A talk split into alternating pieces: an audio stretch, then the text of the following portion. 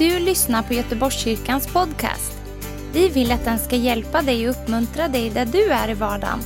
Vill du veta mer om oss så gå in på www.goteborgskyrkan.se.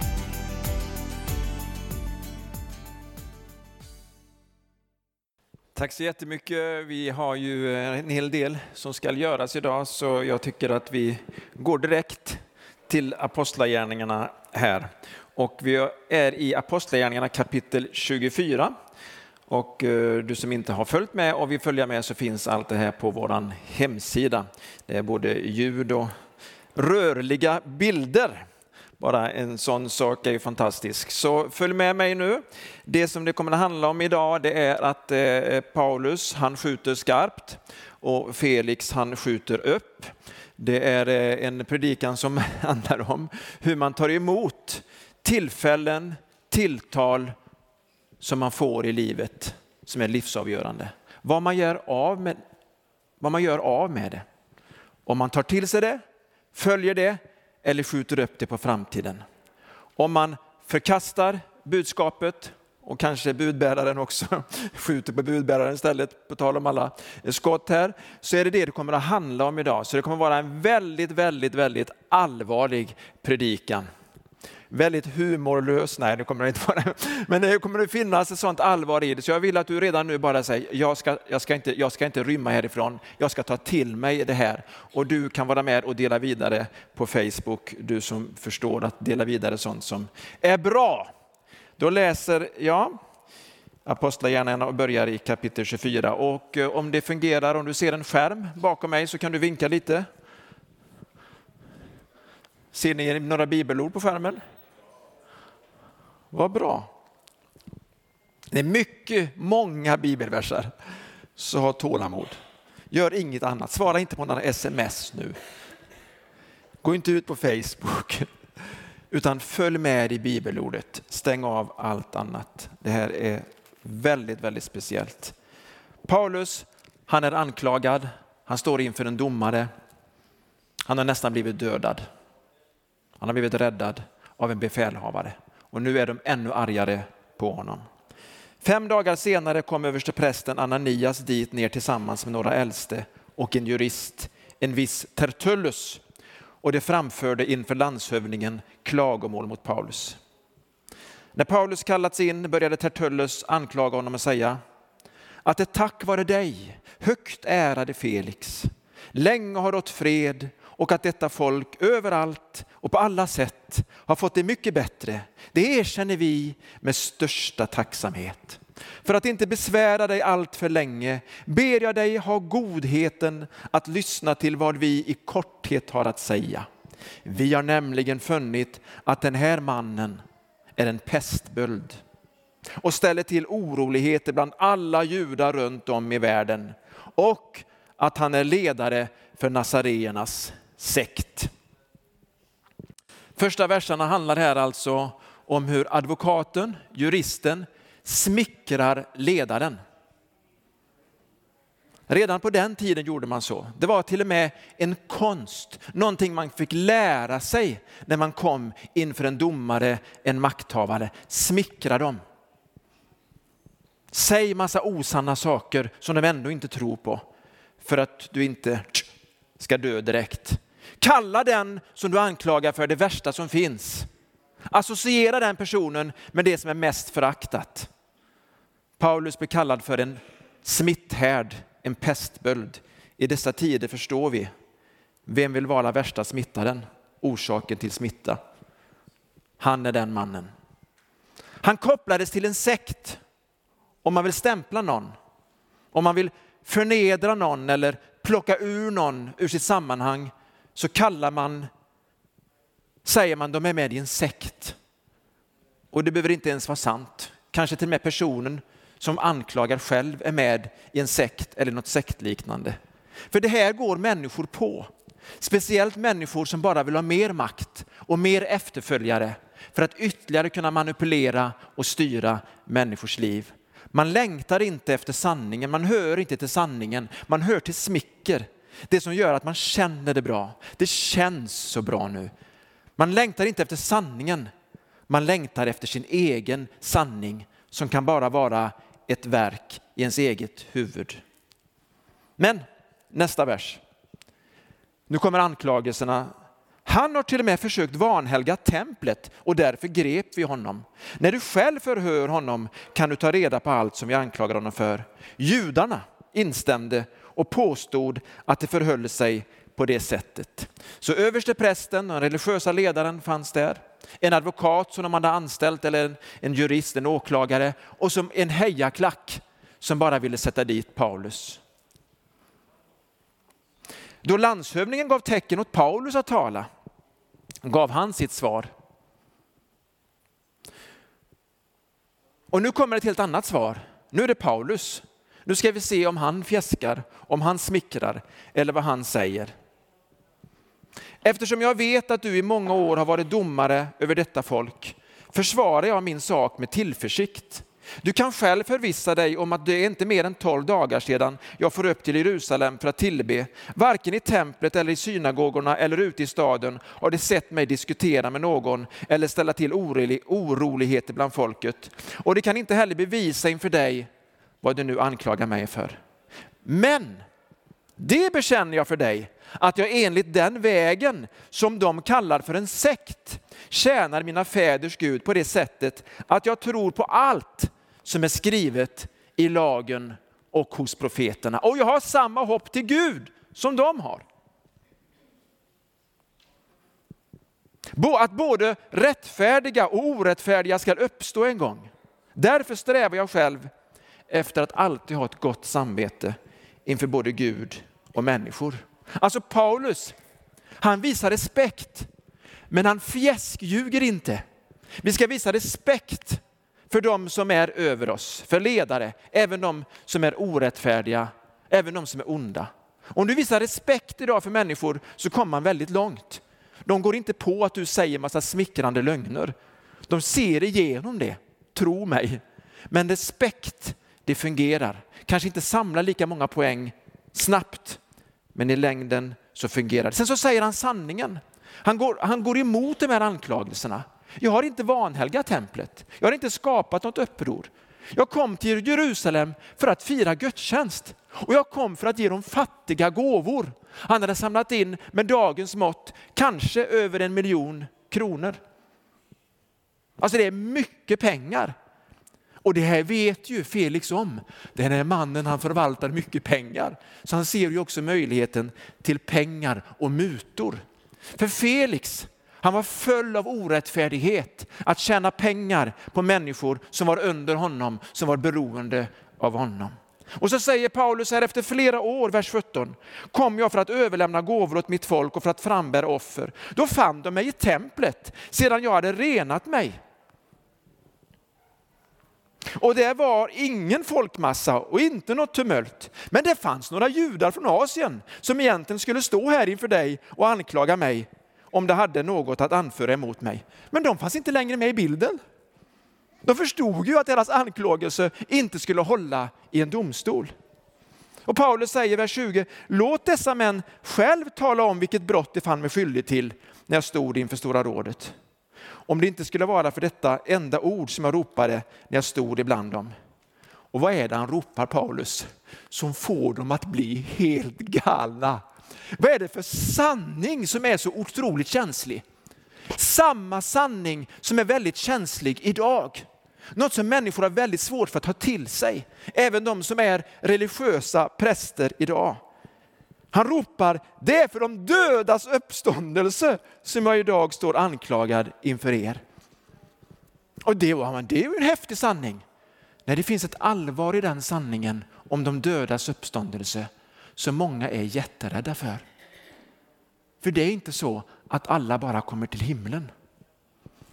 Och så står det så här i vers 22. Felix, Alltså den här ståthållaren som mycket väl kände till den vägen uppsköt nu rättegången och sa när befälhavaren Lysias kommer hit ner ska jag avgöra målet.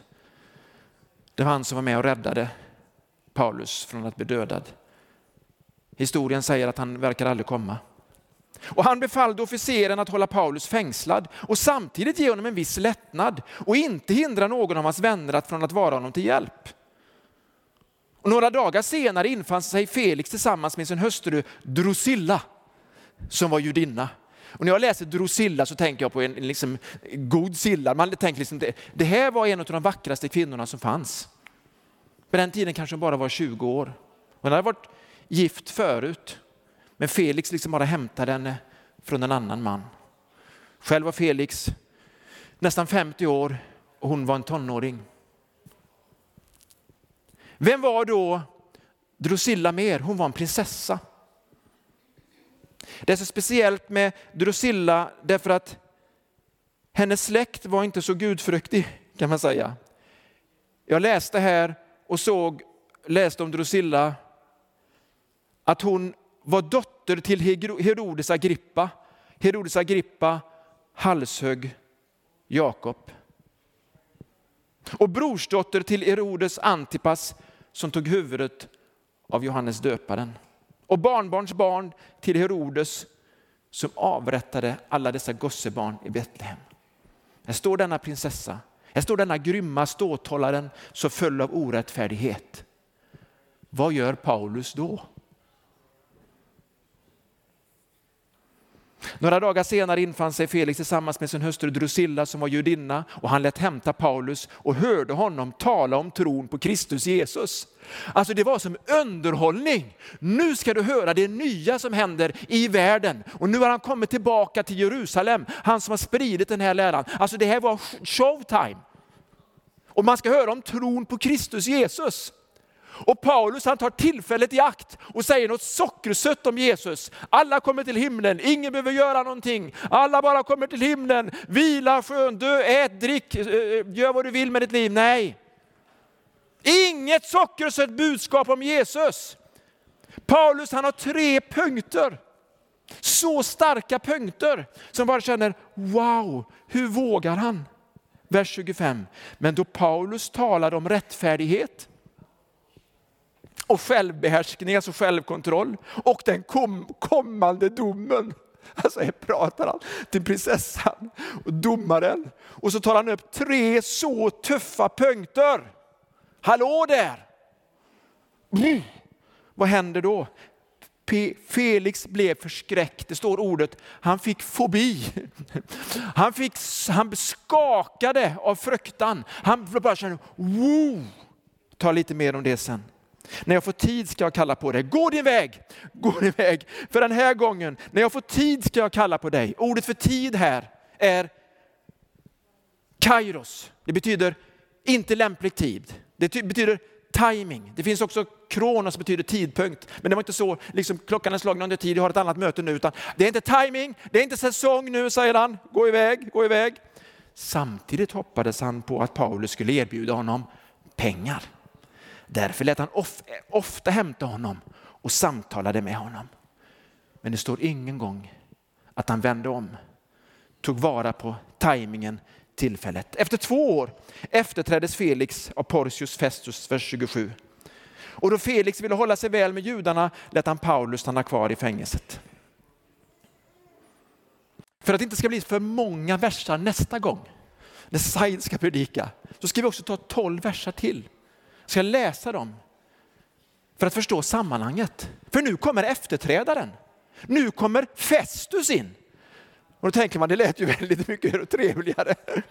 Festus han var mer omtyckt. Det var en annan kaliber. Felix blev kickad. Han gjorde så mycket ont. Historien säger sen att han tog sitt eget liv. Men Festus kommer. Tre dagar efter att Festus hade anlänt till provinsen for han från Caesarea upp till Jerusalem. Översteprästerna och judarnas ledare framförde då sina anklagelser mot Paulus. Då vände sig de till Festus och bad att han skulle visa dem godheten att låta Paulus föras till Jerusalem. De planerade nämligen ett bakhåll och tänkte döda honom under vägen. Men Festus svarade, Paulus ska hållas kvar i Caesarea och att han själv inom kort skulle falla dit. Han sa, de som är ledare bland er kan följa med och har den här mannen gjort något orätt så kan de anklaga honom. När sedan Festus hade uppehållit sig hos dem i högst åtta eller tio dagar for han ner till Caesarea. Dagen därpå tog han plats på domarsätet och befallde att Paulus skulle föras in. När Paulus kom omringades han av de, de judar som hade rest ner från Jerusalem och det framförde många svåra beskyllningar som de inte kunde bevisa. Paulus försvarade sig och sa, varken mot judarnas lag eller mot templet eller mot kejsaren har jag förbrutit mig. Men Festus ville stå väl hos judarna och frågade Paulus, vill du fara upp till Jerusalem och där dömas inför mig i denna sak? Paulus svarade, jag står inför kejsarens domstol och där bör jag dömas. Judarna har jag inte gjort något ont, det vet du själv mycket väl. Har jag gjort något orätt och begått något brott som förtjänar döden, så är jag beredd att dö. Men om det inte ligger något i deras anklagelser kan ingen utlämna mig åt dem. Jag vädjar till kejsaren. Festus överlade med sitt råd och svarade sedan, till kejsaren har du vädjat, till kejsaren skall du fara. Och på så vis så får Paulus en gratisbiljett till Rom. Det var dyrt att åka till Rom, alltså ännu dyrare än idag. Det var liksom fantastiskt att, att eh, överheten betalade honom, men det var i Guds plan. Evangeliet från Jerusalem till Rom, det var också vad apostlagärningarna handlade om. Och resan dit, den betalade Paulus ett fruktansvärt pris för. Och många andra fick ge sina liv. Därför att det fanns onda, orättfärdiga människor som inte vände sig till Gud, utan bara försökte ta bort de kristna. Och man kallade de kristna för en sekt. De kallade sig själva för vägen, men det var den, den kristna församlingen som kallades på så vis. Så nu då, till rättfärdighet. Ni trodde att ni hade kommit undan det, va? Nu kommer rättfärdighet och självkontroll och den kommande domen. Nu tänker vi så här, wow, vi har inte dödat någon. Vi har knappt ljugit, bara pratat lite skit om andra. Vi har liksom inte gjort så mycket eh, ont, eller hur? Vi är ju alla fina. Och så träffar jag en man som är 26 år i söndags eller måndags. Han berättade om hur otroligt oskyldig han var. Men jag hade en liten lista. Men har, oh, han har gjort. Mm, det hade han också. Men är vi inte alla syndare? Jo, vi är alla syndare. Behöver du en frälsare? Jo, jag behövde en frälsare. Men han var så kaxig och tyckte att Gud var orättvis som skulle döma människor som var lika goda som han. Alltså en svensk 26-åring kan tänka så. Därför att vi är så lurade i våra sinnen. Hur ska vi få rättfärdighet? Ta oss i kragen. Vi går en kurs. Nej. Vi behöver ta emot rättfärdighet från Gud, förlåtelse från Gud. I alla andra religioner så försöker människan komma upp och få någon slags rättfärdighet, göra någonting gott. Religiösa övningar goda, men man kommer inte upp till Guds rättfärdighet. Men i kristen tro så kommer Gud ner till oss. Gud blir människa, Jesus Kristus han blir människa, föds i ett stall, han föds i enkelhet. Han tar våra synder på sig. Han tar domen som vi har förtjänat i sin egen kropp. Det är Guds kärlek. Det är också domen. Att Jesus går till Fadern vilket innebär att han har vunnit rättfärdighet. Han klarade av att stå emot all synd, att vara ett oskyldigt lamm som blev slaktat och att genom hans blod så kunde alla människor bli frälsta. Det var det som judarna trodde, men det var det som judarna på den här tiden, i alla fall väldigt många, missade. Det är det som många svenskar och invandrare som är här idag och som lyssnar också missar. Att det handlar inte om din rättfärdighet, det handlar om Guds rättfärdighet. Hur kan vi få den? Ja, men det står ju i Romarbrevet kapitel 5. Och därför så ska vi hinna läsa det fantastiska bibelordet jag läste idag här på morgonen. Jag läser några versar. Vers 1 kapitel 5. Då vi alltså har förklarats rättfärdiga av tro har vi frid med Gud genom vår Herre Jesus Kristus. Svara mig nu. Hur har vi frid med Gud? Genom ni bara mumlar ni. Hur har vi frid med Gud? Genom? Det är ju stort, men nu ska jag läsa vers 17 och 18 också. Hör här nu, om en endas fall, alltså Adams fall, gjorde att döden fick herravälde genom denne ende, hur mycket mer skall då inte de som mottar den överflödande nåden och rättfärdighetens gåva regera i liv genom denne ende Jesus Kristus? Alltså det är inte bara så att vi får syndernas förlåtelse, vi får kraft, vi får liv att övervinna synden och att leva ett liv i rättfärdighet. Genom vad då? Genom lagen? Nej, genom nåden och genom kraften i den heliga ande. Woo! Alltså, vers 18, liksom en endas fall ledde till fördömelse, alltså fällande dom för alla människor. Hör här nu, alla människor har fått en fällande dom genom att Adam valde synden. Men, nu kommer nästa vers, värsta del, så har en endas rättfärdighet, alltså Jesu rättfärdighet, att han levde syndfri. Hans rättfärdighet för alla människor har lett till en frikännande dom som leder till liv. Så hur kan du komma undan domen? Genom att tro på Jesus Kristus, att han är den rättfärdige.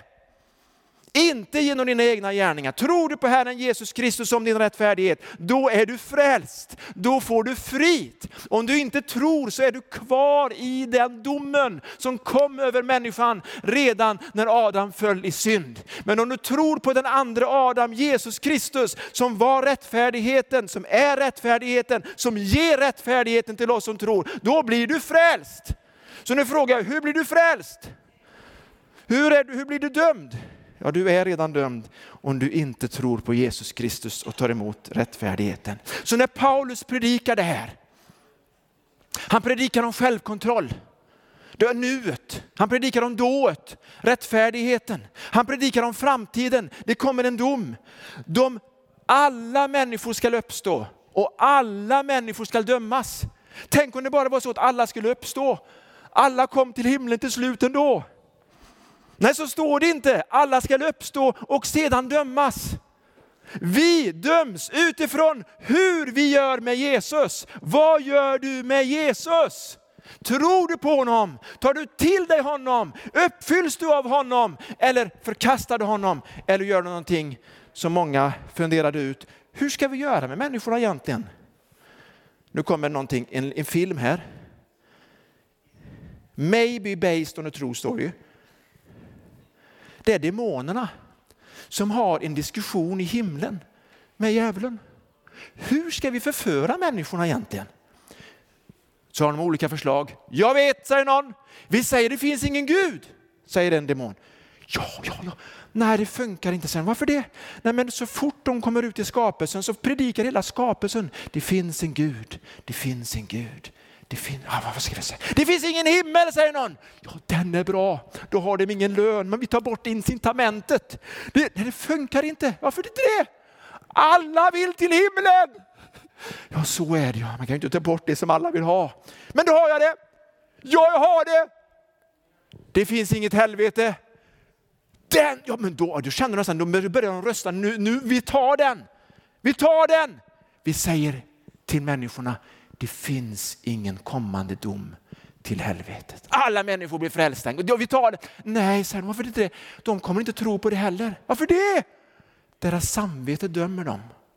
Evigheten bor i våra hjärtan. Evigheten bor i människors hjärtan. Människor vet att de är syndare.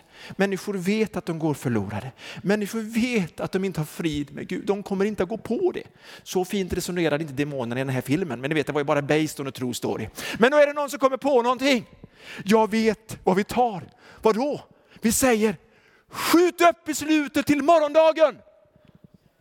What? Skjut upp beslutet till morgondagen. Vi skickar ut den lögnen i människornas sinne. Så fort de liksom står där och ska bli frälsta, eller ska bli ledda av den helige ande, eller ska bara göra någonting gott, fatta ett beslut. Så säger du bara till dem, gör det imorgon. Idag är frälsningens dag, säger den helige ande. Och så säger vi, imorgon går också bra. Imorgon är en bättre dag. Idag är det ingen vidare. Tänk vad de ska säga, vad den ska säga. Vi tar det!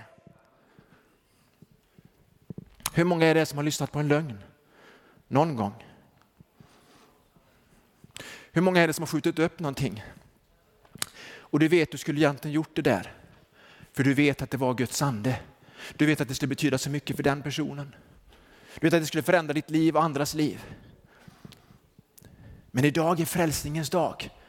Hela apostlagärningarna handlar om hur de första kristna vågade gå på den heliga andes ledning och hur människor tog emot Jesus Kristus och blev lärjungar, offrade sina liv, gav sina liv. Vi lever idag i Apostlagärningarna 29. Någon fråga, ska vi predika från det? Ja, det ska vi göra. Alltså det står inte där, men det är det som, det som, är, det som är nu. Så min fråga här idag, Pernilla du ska få säga någonting just i samband med det här. Ta den micken där. När du var ung tjej och du står inför det här beslutet, är det okej? Okay? Ja, jag tycker vi kan stå här. De eh, kan ju... Eh, jag ska berätta väldigt kort när jag, eh, när jag blev frälst. Jag var ung och jag växte upp, gick i söndagsskolan och var någon gång ibland i kyrkan. Och jag hade en jättestark tro på Gud. Jag visste att Gud fanns, jag visste att Jesus fanns, jag bad varje kväll. Så min tro på Gud, den var väldigt, väldigt stark. Men så kom jag i ett sammanhang när jag kom med en familj till en frikyrka, som vi kallar det, eh, där man talade annorlunda än i de kyrkor som jag hade varit. Och där framme så stod några ungdomar den gudstjänsten. Och så berättade de att de hade varit på ett läger och de hade liksom fått uppleva Gud väldigt, väldigt personligt. Och när jag sitter där som ung tjej, jag bara kände liksom i hela mitt hjärta så starkt, jag måste ha det som de har. Jag förstod att det finns en jättestor skillnad mot att tro på Gud och att ha en personlig relation med honom. Så efter gudstjänsten jag tar det väldigt snabbt och kort, så var det en kvinna. Eh, på den tiden gjorde man lite annorlunda. Så då i frikyrkan så fick man gå fram till första bänken, så gör vi inte idag. Och så fick man böja sina knän på ett kallt, hårt golv. Och så bad hon för mig och hon bad tillsammans med mig. Och jag fick be efter henne. Jag talade om till Gud att jag hade syndat, jag hade gjort fel. Jag bekände Jesus som frälsare, som min räddare. Jag tog emot honom i mitt hjärta som frälsare, som min frälsare. Jag kände nästan ingenting. Det var hårt och det var kallt på det golvet. Men jag visste att från den här stunden så har någonting hänt i mig. Jag har inte bara en tro på Gud, och nu blir jag lite berörd.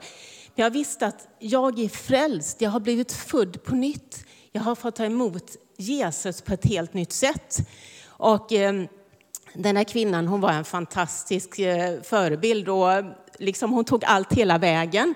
Så i den kyrkan den dagen så hade några ledare, ganska tyckte jag äldre farbröder, hade en samling. Så hon tar bara med mig dit indirekt, för nu ska jag bekänna, med en enda gång ska jag bekänna att jag har blivit frälst den här dagen.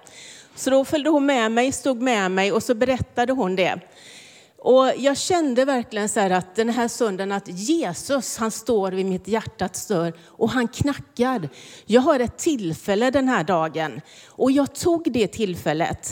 Allt blev inte fantastiskt efteråt, men det kände jag bara att jag vill dela till dig att när du känner att Gud knackar på ditt hjärtas dörr, så skjut inte upp det.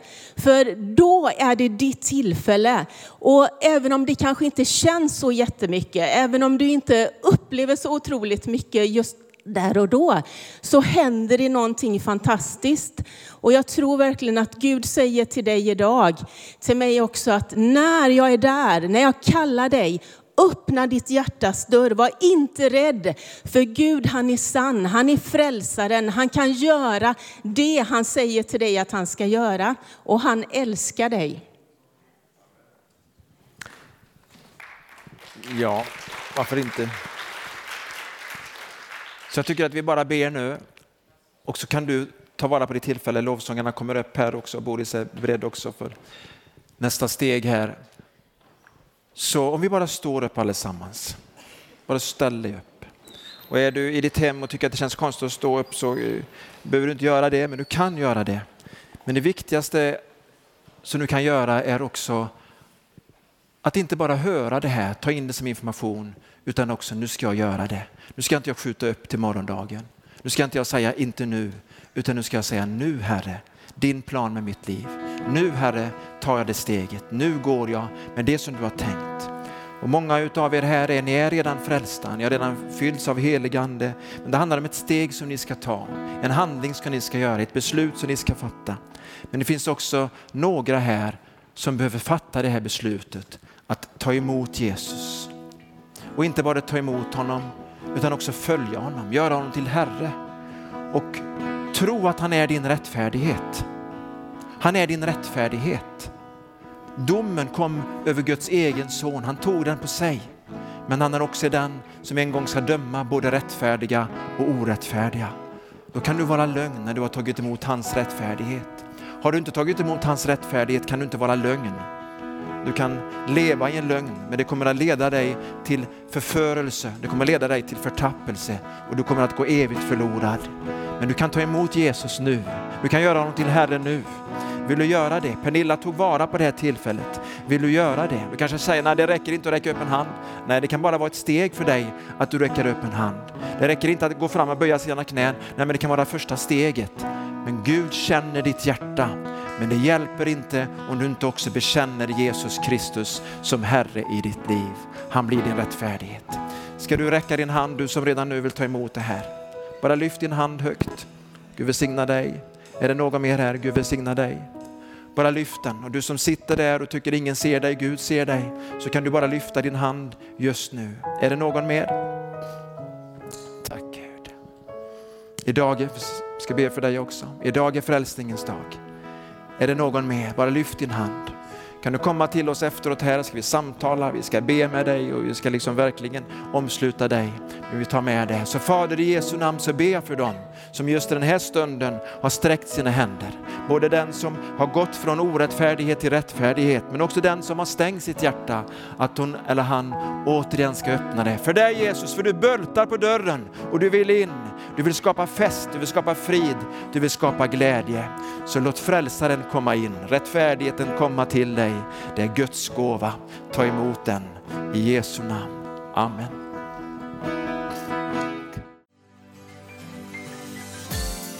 Tack för att du har lyssnat. Dela gärna podden med dina vänner och glöm inte prenumerera. Om du har frågor eller vill att vi ska be för något så mejla oss på info på söndagar har vi veckans höjdpunkt. Då firar vi gudstjänst tillsammans och det vore så kul att träffa dig där. Men vi har även samlingar för barn då? Gå in på vår hemsida goteborgskyrkan.se så får du veta mer. Välkommen till oss!